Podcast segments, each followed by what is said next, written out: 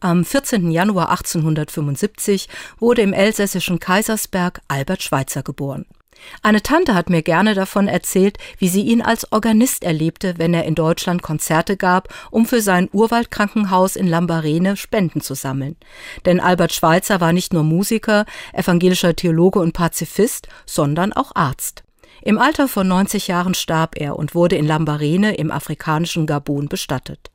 Albert Schweitzer sagte einmal, das einzig Wichtige im Leben sind die Spuren der Liebe, die wir hinterlassen, wenn wir weggehen. Solche Spuren hat er hinterlassen. Seine Liebe galt allen Geschöpfen, Menschen und Tieren. Daraus entwickelte er seine Ehrfurcht vor dem Leben und er ernährte sich vegetarisch. Diese Ehrfurcht vor jedem Leben trieb ihn an.